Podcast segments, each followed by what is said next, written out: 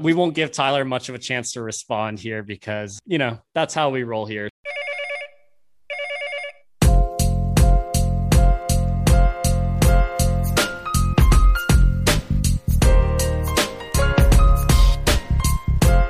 Welcome to the Mainline Podcast. I am Adam Jaquez. Corbin and Tyler are with me as well this evening, and we've got a full slate. So we're going to jump right into the discussion this evening. Uh, probably the biggest news item in Sooner Nation right now is Mikey Henderson being dismissed from the team. Was it yesterday? I guess it's been a long, long 24 hours, but guys, what's the initial reaction uh, seeing this come out so much later than than Trejan Bridges and Seth McGowan? Sounds like he got ratted out, guys. Uh, that's the only thing I could really take away from it. We all heard there was a third person when this took place, what, back in April? Um, and it just never came out, never came out, never came out. And I kind of thought the story had died. And then all of a sudden, Mikey Henderson is the, the third person involved and uh, out for his arrest. And then quickly after that, he was dismissed from the team. So pretty cut and dry, guys. Uh, it's like I said, uh, I think on the last one, play stupid games, win stupid prizes. That's uh, kind of the name of the game here. So uh, I think Mikey had tremendous talent, uh, an opportunity to help this football team. But if you can't get out of your own way, then um, you know those opportunities are going to be shut pretty quick. So unfortunate, but that's kind of how it played out.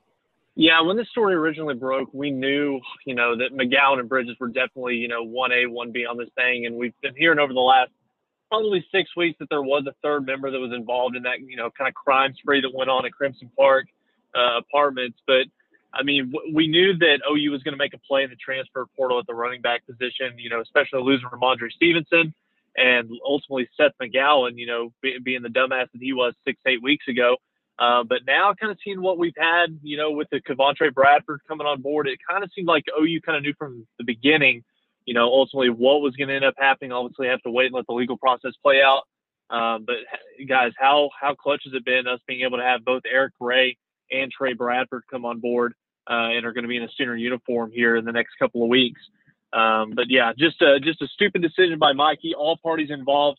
Uh, a guy that had a lot of talent, a lot of promise, a lot of fans, or a lot of uh, a lot of things that OU fans were super excited about towards the end of last season, thinking he had a chance to make a big jump going into 2021. And you know, you hate to see three kids, you know, throw away an opportunity like that. But um, I mean, when you go back and look at the production value that he brought last year, you know, it was uh, you know, less than 300 yards uh, total yards, just a couple touchdowns. I mean, great athlete, fantastic football player, a lot of promise, but you know, it's stupid prizes, you know, stupid decisions, and uh, we'll keep on rolling with it. It's interesting that Trejan Bridges and Seth McGowan felt like the bigger impact players, but really Mikey Henderson was probably the one that had contributed the most on the field thus far. And so in reality, he might be a little bit bigger of a hit in that sense that he had at least proven something. Um, so don't want to dedicate a whole lot of time in this area necessarily just because they're no longer a part of the team. They weren't, you know, major contributors anyway. So just not a whole lot well, to say there. Adam, one thing I do want to point out, kind of get your thoughts on it, but losing Rhamondre going into this season, you know, he was kind of our, you know, our, our number one running back, but, you know, where he really shined was late in the second half. He was that true finisher that Lincoln could kind of hang his hat on and hand the ball off to in the fourth quarter. And I think many people, you know, kind of had Mikey, you know, coming over from the H-back room, a bigger frame guy, a uh, really good athlete. I think that people kind of pinpointed him as being the one that was going to, you know, take on that role going into this season. So do you guys have any concern about the running back position? Um, which guy is going to predominantly get most of those carries late in the second half, or do you think it's just going to be kind of a uh, running back by committee, or maybe Lincoln decides to hand the ball to Jeremiah Hall or something like that. Yeah, put some respect on his name. All preseason Big 12 fullback Jeremiah Hall there. Um, so I don't know why we're worried, but uh, maybe, and I know I've said this before, maybe Marcus Major is that guy who seems more like a bruiser, which is potentially because he just looks slower so that's usually the first place we go to describe those type of guys. But yeah, I think certainly that's a good point, Tyler, that it's going to be certainly a need of, of that type of role to come in in the second half. It'll be interesting to see. Um, this reminds me a lot of Lincoln's first year as head coach um, when we had a lot of talent in the running back room, and it kind of felt like on a weekly basis um, you were kind of transitioning between who had the hot hand until later in the season when obviously I think Rodney Anderson started to find his groove after the K State game. But who'd you had there? You had Abdul Adams, you had Rodney Anderson, you had um, who's the guy at, at you had TJ Pledger, right? Um, was Marcelius Sutton on that one? I think he might have might have been on that one as well. Maybe, it wasn't TJ. Yeah. Maybe it's a year before TJ. Um, but yeah, there was just kind of a handful of guys you felt like could all contribute. It was just kind of who who had the hot hand on a weekly basis. That I kind of get that feel, even though you have a veteran guy like Kennedy Brooks in this lineup. Obviously, he sat out last year. I kind of get a feel that's going to be how it's going to feel early in the season heading into this year with a lot of talent there. But let's be honest, guys, probably a little unproven, or in Kennedy Brooks's um, position, you know, a little rusty potentially. So that's kind of how I envision the running back room at the moment. Trey Sermon was on that 2017 team True. as well. So kind of that's kind of tough to remember him because he went on to do so many good things for Iowa State, and now we really can't claim him as, as an OU fan. But um, there are some guys I think to be pretty excited about um, going into this year. We alluded to it just a moment ago. The uh, All Big 12 preseason team just came out. I think uh, there was 10 OU guys on the uh, on the uh, list here, both offense, defense, and special teams. Uh, led the league uh, in that regard of teams here. Uh, Corbin, was there anyone that stood out to you here as far as um, maybe a surprise that you didn't see coming on here, maybe someone that you think is maybe missing from this list currently? Surprise was probably Wanya Morris, um, a guy who hasn't even played a single game in the conference um, and who seems to have all the potential in the world, but kind of had mixed results at Tennessee. So that that kind of surprised me that he was he was on this list so early. Um, but outside of that, no guys. I mean, kind of was all status quo um, from me outside of Wanya, but that was kind of the one that stuck out to me. Yeah, uh, kind of one that kind of stuck out for me was, you know, where's Marvin Mims at? I mean, I know just by looking at the uh, the the preseason selections, there's only two wide receivers that are listed, and I mean, I know that that player Texas Tech, he's a hell of a receiver, and Xavier Hutchinson, he's got a lot of promise. But coming off of last season, a guy, you know, that you know, correct me if I'm wrong, he was the newcomer of the year in the conference, and he was one of the best receivers, especially for a true freshman.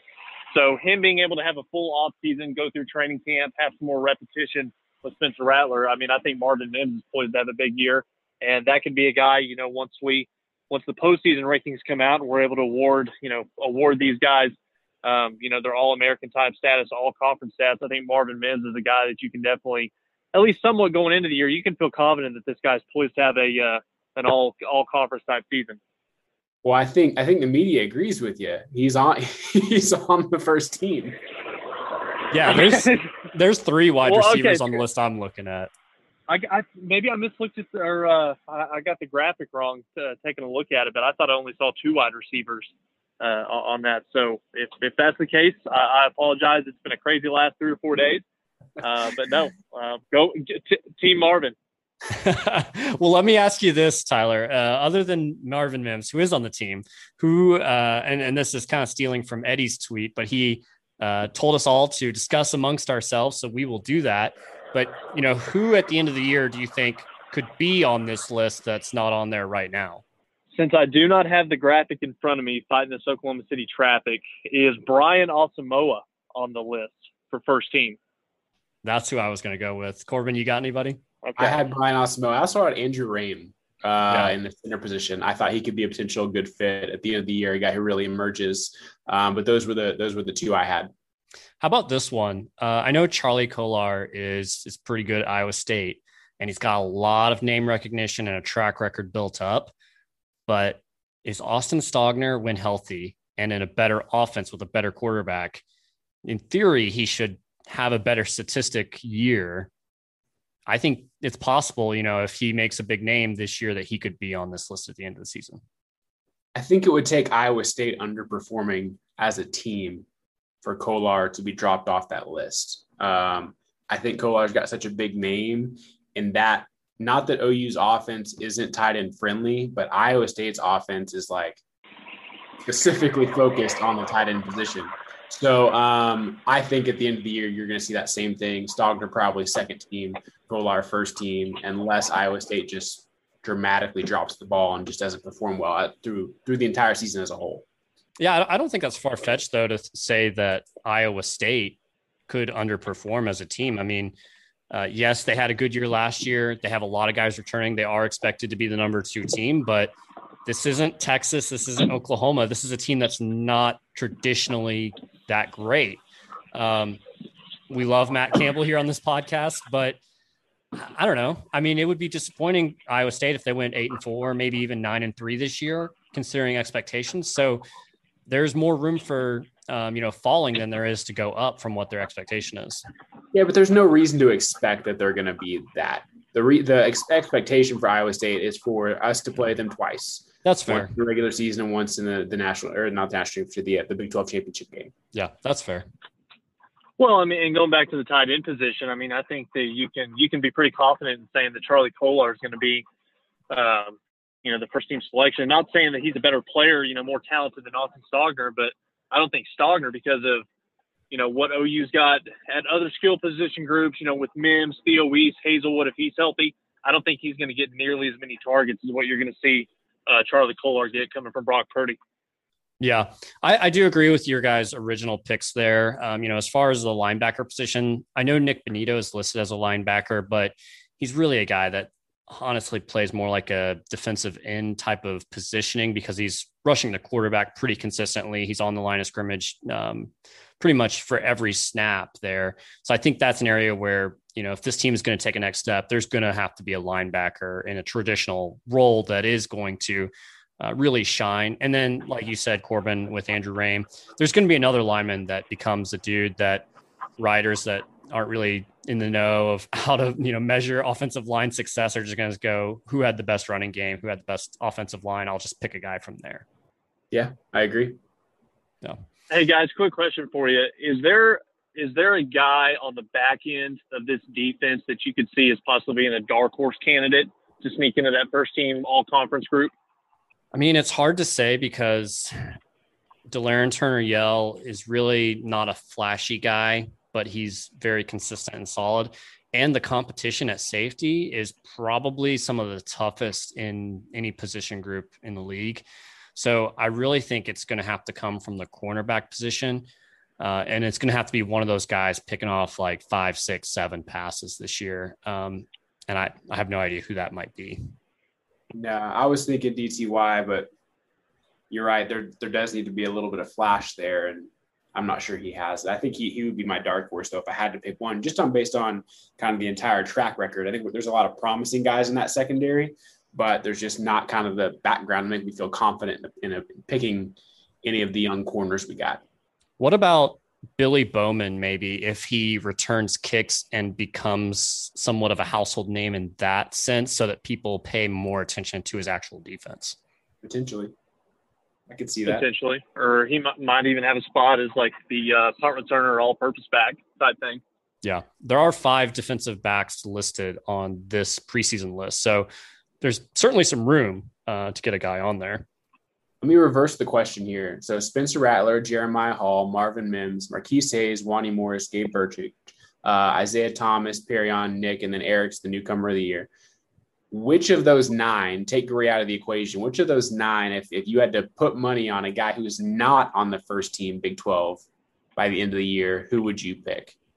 Man, that's I really don't want to pick any of these guys because I have such high expectations but I, I think it's probably toughest on the line. So I'm going to have to go with either Wanya or Perrion. You know, we're through the roof expectation with Perrion Winfrey, but we have to remember, I think he got maybe half a sack last year. Um, he ate up a ton of double teams as well. So the stats aren't always going to match what his actual impact is. Um, but I just wonder if there's going to be some other defensive linemen that are going to have better stats, and that's what people are going to look at first and not necessarily Winfrey as the impact that he makes. And we know that he's going to get rotated. There's so much depth on that defensive line. He may not have enough uh, snaps to get some good stats early in the year um, to finish at a high level there, even though he still might be very, very uh, key to this defense. Tyler? Yeah, I think a lot. I think a lot of the numbers, a lot of the sacks, and the production that you saw out of Isaiah Thomas and Nick Bonitto last year was kind of a byproduct of those double teams and of how well Perrion Winfrey played on the interior, demanding those double teams. A lot of attention have to be, you know, paid attention to him.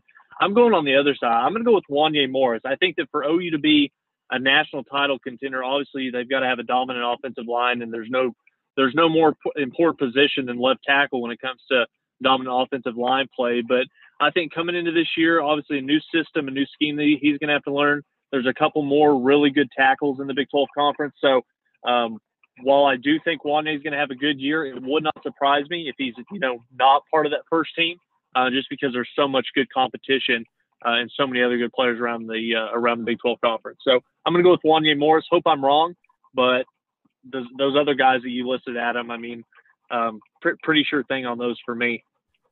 Yep, those were the two guys I had, so we're all in agreement there. Jeremiah Hall, I mean, he's going to get a couple of touchdowns, you know, six probably throughout the year just by playing a total of maybe 10 plays a game or or or less, but um I don't know. There's a lot of room that you know another guy could pop up out of the radar there, so that that's something you could keep an eye on. Um, but anything else as far as the uh, preseason teams that you guys uh, stood out to you before we move on to, to, something else here? It's not. It's nice looking at that list and seeing three guys from OU's front seven on defense that the uh, that the media has a lot of respect for. And I guess my final thought on it, you know, you go down the list both offense and defensively. I mean, do we chalk it up and go ahead and say that OU and Iowa State? I mean, it's those are definitively the two best teams, and that's who we can expect to play twice this year.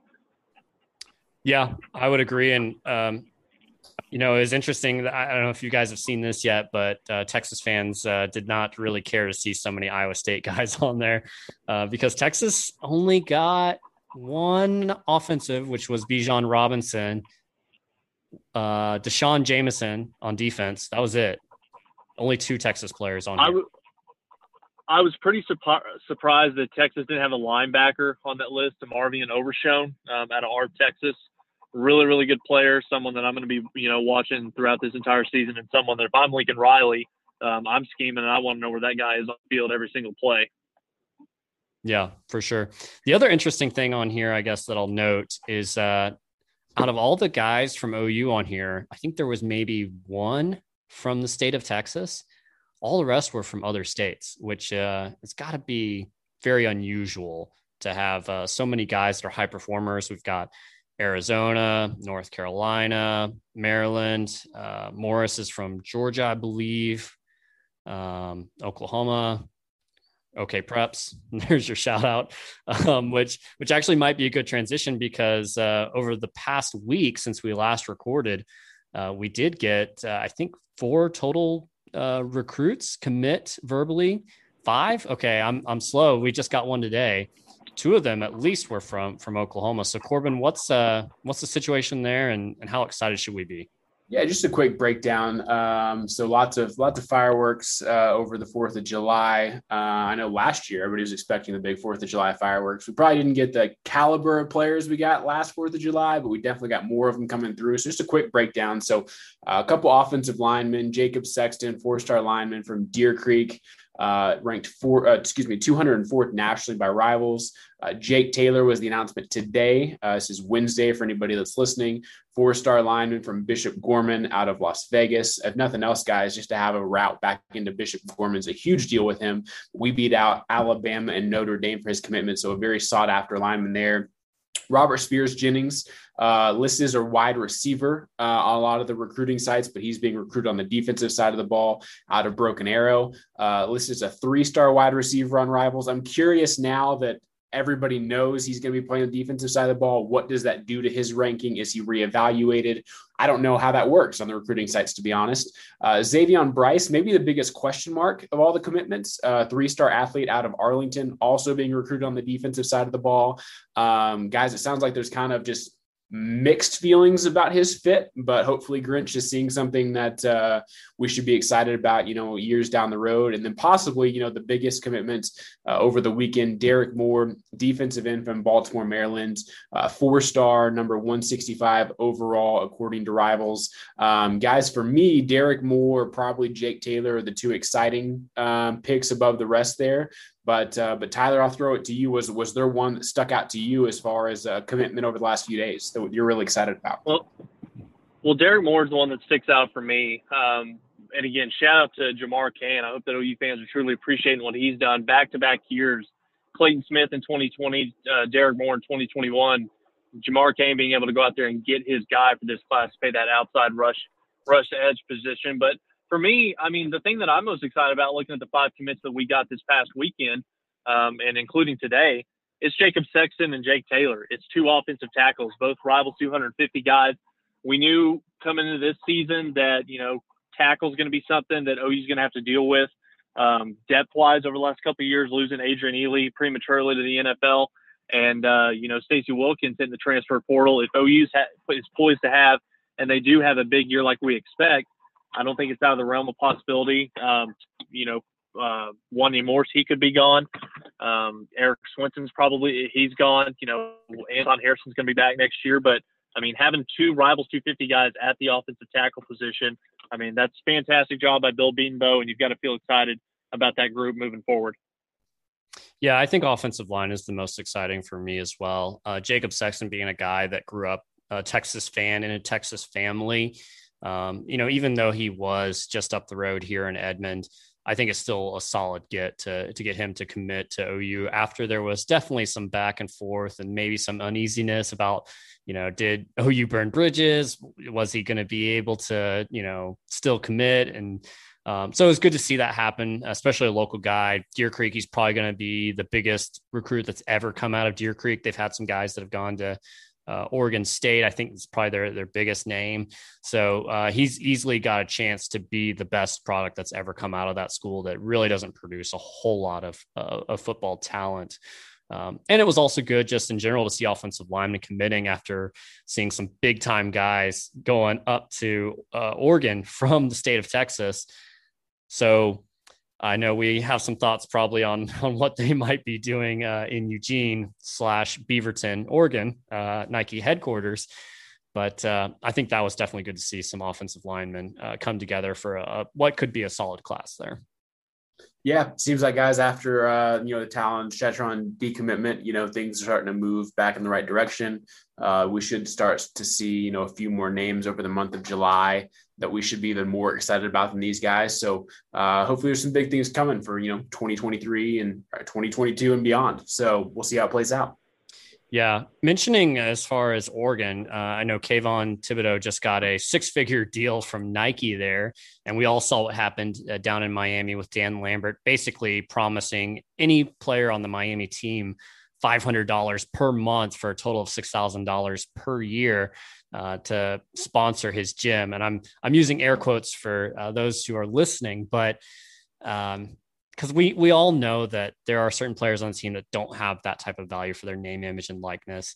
Um, Tyler, you may fall on the same side of the of the boat as I am on this, but I feel like this is a slippery slope. I feel like there's going to be um, numerous loopholes, things taken advantage of, and it's really going to become down to who has the biggest fan base with the deepest pockets. So, talk me off the ledge here uh, if you can. Well, I can't talk you off uh, off the ledge because I'm on the ledge myself, Adam. I mean, we we talked about it last week that it seems to me like this the NCAA they put this together with duct tape. They did it so fast; it happened a lot quicker than they thought it was actually going to. It sets a dangerous precedent for me because essentially, I think that it's going to benefit schools that have access to these larger cities, like whether it is a New York, a Dallas, a Houston type thing, um, or these programs that have just a huge alumni or donor base that, that has all these rich big time donors, like what you saw from Miami. Uh, the guy that owns that gym, you know, pouring that much money into that program, already a donor. It seems like you're setting a dangerous precedent to where, because it doesn't seem right now like it's so clear cut and concise what the actual rules are and how these kids are able to you know, make money, what's right, what's wrong. It sets a dangerous precedent on what, you know, what, at what length are these programs going to go to to essentially buy their way towards having a, a really good college football team. Um, I don't know. I, it's, it's a dangerous precedent. I think that we've barely scratched the surface on what this is going to look like and what the impact's going to be. Um, but no, I'm, I'm right there on the ledge with you, Adam. It's, it's a slippery slope. I'm a little bit backed off the edge. Um, and here's why we're seeing these big dollar amounts being thrown around, but we're kind of forgetting the the reality of some of this. So let's let's use the Miami example um, really easy. And the goal, if you're if you're a company the goal obviously is to grow your company. Okay. If you're putting in this money like this guy is, I get he's a donor, but there still has to be some sort of value for him to continue to do this at some point. And here's the value though the value is the big names of the Miami Hurricane football team. D'Eriq King is not going to take this deal. He's not. For 500 bucks a month, he's not going to take this deal. A lot of the other big names at a place like Miami are not going to take this deal. So now all of a sudden, this donor is basically playing for, at best, the second tier players at the University of Miami. Okay. At some point, I don't know if that deal continues to happen. If you're not getting the marquee guys, you're either going to have to up the ante, and they might, right? It's Miami, money's flowing, that's fine. He may come in and say, okay, 10,000 a player. That might change things, 20,000 a player, whatever that looks like. But based on that alone, I don't see this being something that makes sense for either side long term unless he just really just doesn't care and he just wants to provide money to players. But like the logistics of it all, of finding enough money for the high quality players to actually make these appearances, they have to do. They have to do something make appearances, tweet it on social media, whatever the case may be. There has to be tangible acts for them to get paid. That's not enough money to do it. So I think you'll see more things on the lines of what Thibodeaux's doing up in Oregon. But even the Nike deal doesn't take place until he's graduated, if I remember correctly. Um, so I don't, I'm not as concerned as I once was about it. But guys, every day something new is happening with this. So who knows? Well, with Corbin, what I would say there is, you know, what are the requirements to consider it a sponsorship? Because no because if this guy's a mega wealthy guy and we know there are donors out there we've all talked to them that just want to hang out with the players they just want to be friends with the players so all he has to do is miami's never done that all he has, has to do is throw a pool party at his mansion that all these players probably want to go to anyway take a few pictures post it on social media on the business account and say you know, uh, sponsorship fulfilled. Here's your six thousand dollars. D'Eriq King's not going to turn that down. He's gonna he's gonna make that appearance to go hang out at a party for six thousand um, dollars. So really, I, and there's no way to say that's not a legitimate sponsorship, but it's clearly um, not the value of some of the players on the team. It's undervaluing D'Eriq King. It's overvaluing, you know, the third string center uh, by quite a bit. So I don't know. I feel like this could really run amok for certain guys that want to spend the money to help recruit and get better players in. Guys, let me let me ask you this to kind of kind of pivot. Do you guys think that now that we're two weeks into this and we're seeing some deals, we're seeing some some bigger players come to the table as far as the amount that they're willing to pay to you know to have an impact on this? Do you see this having a negative effect within the locker room of some of these college football teams as far as you know some players are getting paid more? Um, you know, I, I essentially, let me kind of back up here. What's the impact in OU's locker room knowing that Spencer Rattler's getting paid all this money up and down uh, compared to like the, you know, third string nickelback or third string, you know, offensive guard? Do you see any type of, you know, animosity coming or any, you know, problems within the locker room from this in uh, this name, image, likeness scenario? I'm I, sure it's going to be there, but like, what can you do? I mean, that's just kind of the nature of the game. Is I mean, I don't think it would go any farther than what you hear on like, okay, Spencer got 10 tweets about him from the OU football account and offensive lineman only got one. Like, I, I just, I think it's kind of that same wheelhouse where I'm sure they're going to have some annoyed players, but that they just kind of know that's the nature of the game. Yeah, I'm not so sure I see much difference there because Spencer already has more followers in the guard. He already has a longer autograph line on Meet the Sooners Day. He already gets more interview requests. So I don't know. Well, I, I, I guess where I could see the problem is that like if you had a running back at LSU that's running for 200 yards a game, like say go all the way back, say this is this was in effect when Leonard Fournette was there. If you're averaging 200 yards a game, you're the star in college football. He's getting all the credit, he's getting all the money, all the attention. You don't think there's going to be a little bit of animosity between the starting offensive linemen that are paving the way for him to do all those things, and they're not making nearly as much money as what he is. I think that's, see, that's all I'm saying. I think you'll see it just like the NFL. The running back wants their linemen to be happy. They'll make sure they're happy, whatever that looks like. Yeah. I, I think it, what you're saying, Tyler, I think that happens on teams that go three and eight. But if you're going eight and three, I think you're fine. So I'm, I'm not nearly as concerned about that as I am from, you know, some, you know, other aspect where a bigger donor is just dumping money, which if you're a billionaire, that you know what that Miami guy was given. That's the equivalent of someone like us giving about forty five dollars a year. So it's it's so basically what there. we're saying, Corbin. Basically, what we're saying, Corbin, is you need to get Clay Bennett on the phone, and let's let's start working this out. Guys, I, I think my curiosity, and I think they mentioned on the uh, the Sooner Scoop podcast today, is like, what happens with the donors that we're giving to, for instance, the Sooner Club, and really feeling passionate that they were bringing scholarship dollars to these players, and now do oh. some of those donors shift where they're giving, knowing that they potentially could have a bigger impact on recruiting if they go straight to the players. So I'm really curious to see how some of that'll play out. Well, this is a really good thing, in my opinion, because it forces the Sooner Club to do more to make a better product. Um, same thing with just the athletic department as a whole. You know, give more reasons to give your money in that direction.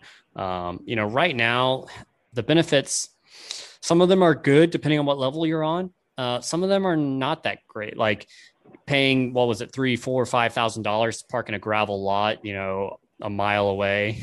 That's it's not really a benefit. So um, having to force them to up their game to keep that money in house, I think is a good thing. Well, and, and on top of it too, Adam, unless it's like a capital gift where you know specifically, okay, this is the project that this money is going to be going to.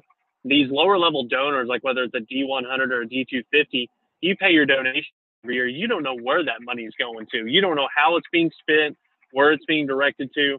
So I think that you make a, a pretty good point where you know back and think, you know, if, if I don't necessarily know where this money is going to go, once it you know, once it's deposited in the athletic department's account, and instead maybe I want to take that money and you know put it towards name, image, likeness to try to get you know said player or said group of guys to, to maybe consider come playing at OU. I could see that being a thing. Yeah, yeah, it's a great point. Ah. Yeah, it's going to be really interesting on a lot of fronts. This whole this this whole thing is changing the game, and to what level, to what angle, I'm not entirely sure. It's way too early to tell, but uh, it's going to rattle a lot of things, and we'll, we'll see what comes of it. You know, after a few months.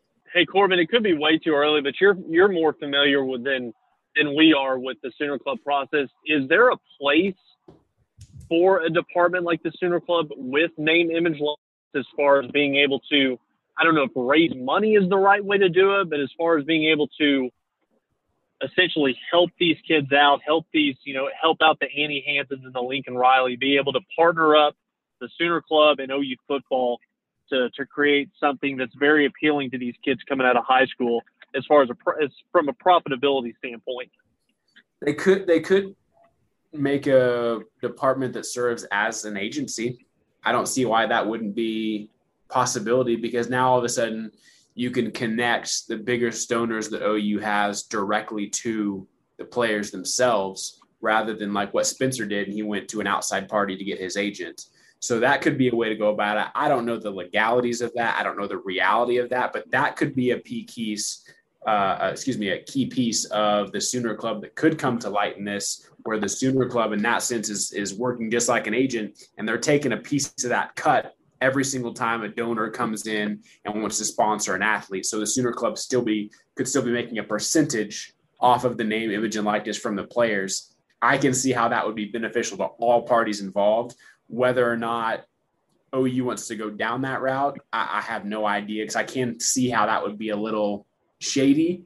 Um, but this whole thing is shady. So you might as well take advantage of it, create an agency department, um, and then kind of work on behalf of the student athletes. Now, how does that affect everything else then, right? How does that affect the rest of the donors? How does that affect Sooner Sports properties if they're connected with yep. somebody who's, you know, already sponsored yep. stadiums? I don't think that's allowed if I remember seeing that correctly. So there's a lot of moving parts, but you know what? We've got the best guy at the helm to handle it, and that's Joe Castiglione. He's got a better plan than I do. And I'm sure that thought has crossed his mind of like, what if we created an agency that runs directly within the university? I don't know the legalities of that, but that could be a way where OU's still making money off of setting up the athletes to be profitable. I believe on the legality of it is that it does have to be a separate entity. And that's why you see a lot of programs uh, basically introducing a new partner that is going to be very closely connected, that is essentially going to be a department that is not a part of the athletic department or the Sooner Club. Well, does does that does that department just donate back to the Sooner Club every single year, quote unquote. That that's what I mean. Like you can you can find your way. yeah. way. I think Right, that's like- where it gets into that sketchy territory. Yeah, there's the that's the loophole right there. Yeah. Larry Naifeh will be And- all over it, whatever the reason is. Well, we'll uh, we'll get Toby Baldwin, or we'll reach out to Zach, and who knows, maybe they can come on and you know p- we'll kind of pick their brain on what kind of some of the conversations that are being had. But guys, something else that I was just thinking about too, when you were talking about Sooner Sports Properties and OU having these contracts with certain companies, you know, just look at this for example. Spencer Rattler just signed uh, a deal to be an ambassador for you know Raising Canes. How does that work if your quarterback is a Raising Canes ambassador? but yet maybe uh, maybe a school like you know OU Athletics has a sponsor or a uh, a, a partnership with Chick Fil A or a Slim Chickens. You know, Corbin, I can't tell you how many times we always in our marketing days handed out like free coupons for chicken or queso, things like that. How's it going to work when you've got your you know your cash cow, your starting quarterback for the football team? He's a Raising Canes ambassador, and here you are. You've got a partnership with you know Slim Chickens or Chick Fil A. Here's my answer to that: Slim Chickens and Chick Fil A should have paid more. I yeah, mean, that's if- irre- that's irrelevant though in this case. I'm, it's a it's a free market though. Like he should be able to sign with whoever wants to sign him. If Chick Fil A wants him, he's a separate entity than the University of Oklahoma. Somewhere I read though that someone who's sponsoring the department as a whole cannot sponsor an athlete. And so I, I could be mistaken there, but I read that Yeah. early on. Now, whether that was a, a- like has passed and has become part of the deal, I'm not sure. But if that's the case, then it's not a free market. What's going to happen there is, is no different than like, okay, so for example, the past company I worked with, uh, event based company, you guys saw them, the little shuffles driving around, right? MidFirst Bank Yep. obviously is a huge title sponsor for OU athletics in every sport, one of the biggest ones they've got. So what did I do? I went after other banks. You can't get into OU athletics. I can get you all around the stadium. I can drive you around campus on game days. That was my pitch. So those companies that want to do that are absolutely going to do that with the players and they're going to say screw the big signage in the stadium. Forget the ou tweets and things like that. We don't want any of that. We want the player and we don't care if it's on the field or off the field. We want his following his presence. He may not even be able to wear ou stuff when he comes and does our appearances and things like that. We don't care. Everybody knows who spencer rattler is and that's good enough for us. And that to, in my opinion as an outsider looking in with somebody who's got at least some experience in that field that hurts the marketability of OU athletics as a whole when now all of a sudden MidFirst Bank is no longer exclusive. They are, but they're not um, to OU athletics. So it's going to be a really, really interesting and wild ride when it comes to that and kind of watching what companies do. And guys, honestly, because I love that field and that space, I'm really excited to see it. Yeah, that's a that's So, an Corbin, excellent did you- point. Corbin, did you say that in terms of certain things, the university has the final say on what certain products or brands their athletes cannot partner with? No, uh, the NCAA came out, or the I think it was NCAA or the federal court came out with categories that athletes cannot do. So I think it was alcohol, uh, drugs, uh, adult uh, Tobacco, entertainment, like all, all, yeah, tobacco, all of that stuff they can't use. I don't think the university has a say on anything outside of those categories. Well, the reason why I asked is because you look at a school like Oklahoma. We'll just take OU for example. They're right here in our backyard. They're a Jordan school. OU football. That's you know that's that's the premier thing is being a Jordan school. What keeps a company like Adidas from coming to Spencer Rattler right now and saying, "Hey, we we're essentially we want to sign you after you graduate from Oklahoma. We want you to be an Adidas athlete once you start your NFL journey." What keeps them from coming to the table? Maybe not necessarily getting Spencer Rattler to wear Adidas cleats uh, when he's playing football at OU, but what keeps them from being able to, you know, get their footprint in uh, early and um, set themselves up well for the future? Because I would have to think that, I mean, OU's not going to, you know, they're not going to love that. They're a Jordan school. That Mm-mm. clashes with their brand. Yeah. Uh, in this scenario that you're offering, pretty simple. Spencer's not an idiot. He's going to wait for, for Nike and Jordan to come knocking before he signs with Adidas. He's not going to ruin that relationship. Bingo. Um, now, if it's, if it's if it's basketball, maybe that's different, right? Like I can see how you know Under Armour and Adidas could could come into the play, but football, not happening. Um, but Eric Gray, not as big of a name, has the potential to become, you know, an NFL caliber player. Does that change? Does that sway his kind of thoughts moving forward potentially? I think if you if you get to that second tier level of guys who potentially could have a big NFL future, um, that's a very intriguing argument. And I don't think OU can say no. They can't wear it on the field. They can't take pictures with it. They can't, um, you know, be involved in any OU associated post with those brands. But if it's not their brand, then I don't know. I'm curious to kind of go on to that. So let's say that happens. Let's say Spencer Rattler signs a deal with Adidas. Does OU football say, hey, anything OU athletics wise on your Instagram, got to go. Can't have it. If you're going to have Adidas stuff on there, you got to pull everything down from with an, with an OU logo. I I think that's the case, though. I think you have to do that because then OU is violating their contract with Jordan by allowing their athletes to be photographed or broadcast on TV in a competitor's brand. Yep. Yeah. I don't know. It's going to be interesting to see how it all plays out. Yeah. We've got just about four or five minutes left here. So I think we did want to talk a little bit about some things that are actually going to happen on the field. Uh, Corbin, I don't know if we'll have time for all these, but if you do want to uh, give us quick uh, intro here on, on what we're doing and go ahead and get us rolling. Yeah, uh, segment called Place Your Bets. So, just for full transparency, since we're on the legal topic, we're not professional betters. If you followed our records last football season, you'd know that. Uh, so, just wanted to get that out there. Uh, but yeah, real simple, guys. I'm going to throw out two scenarios. And if you were a betting person, where would you push your chips in to the more likely scenario in your opinion? So, we're going to start off really easy. Tell me which one you're going with and a short reason why. We're going to get through all these real quick. So, Nick Bonitto having more than eight sacks next season, or Spencer Rattler with more than 4,500 passing yards? I got to go with Nick Bonitto. He's already done it. So I think he can do it again, especially with more games on the schedule. Spencer Rattler may very well go for 4,500, but uh, hopefully we're blowing out a lot of opponents and we're running the ball. Corbin, I was planning on saving all my chips for Vegas this weekend, but for that particular scenario, I'm cashing all that in on Nick Bonitto. Yep. Yep, great call. I'm I'm with you both. Uh, okay, Spencer Sanders by the end of the season is on the All Big 12 first team, or the University of Texas wins the Big 12 championship. Tyler, you take this one Adam, first. Can I take?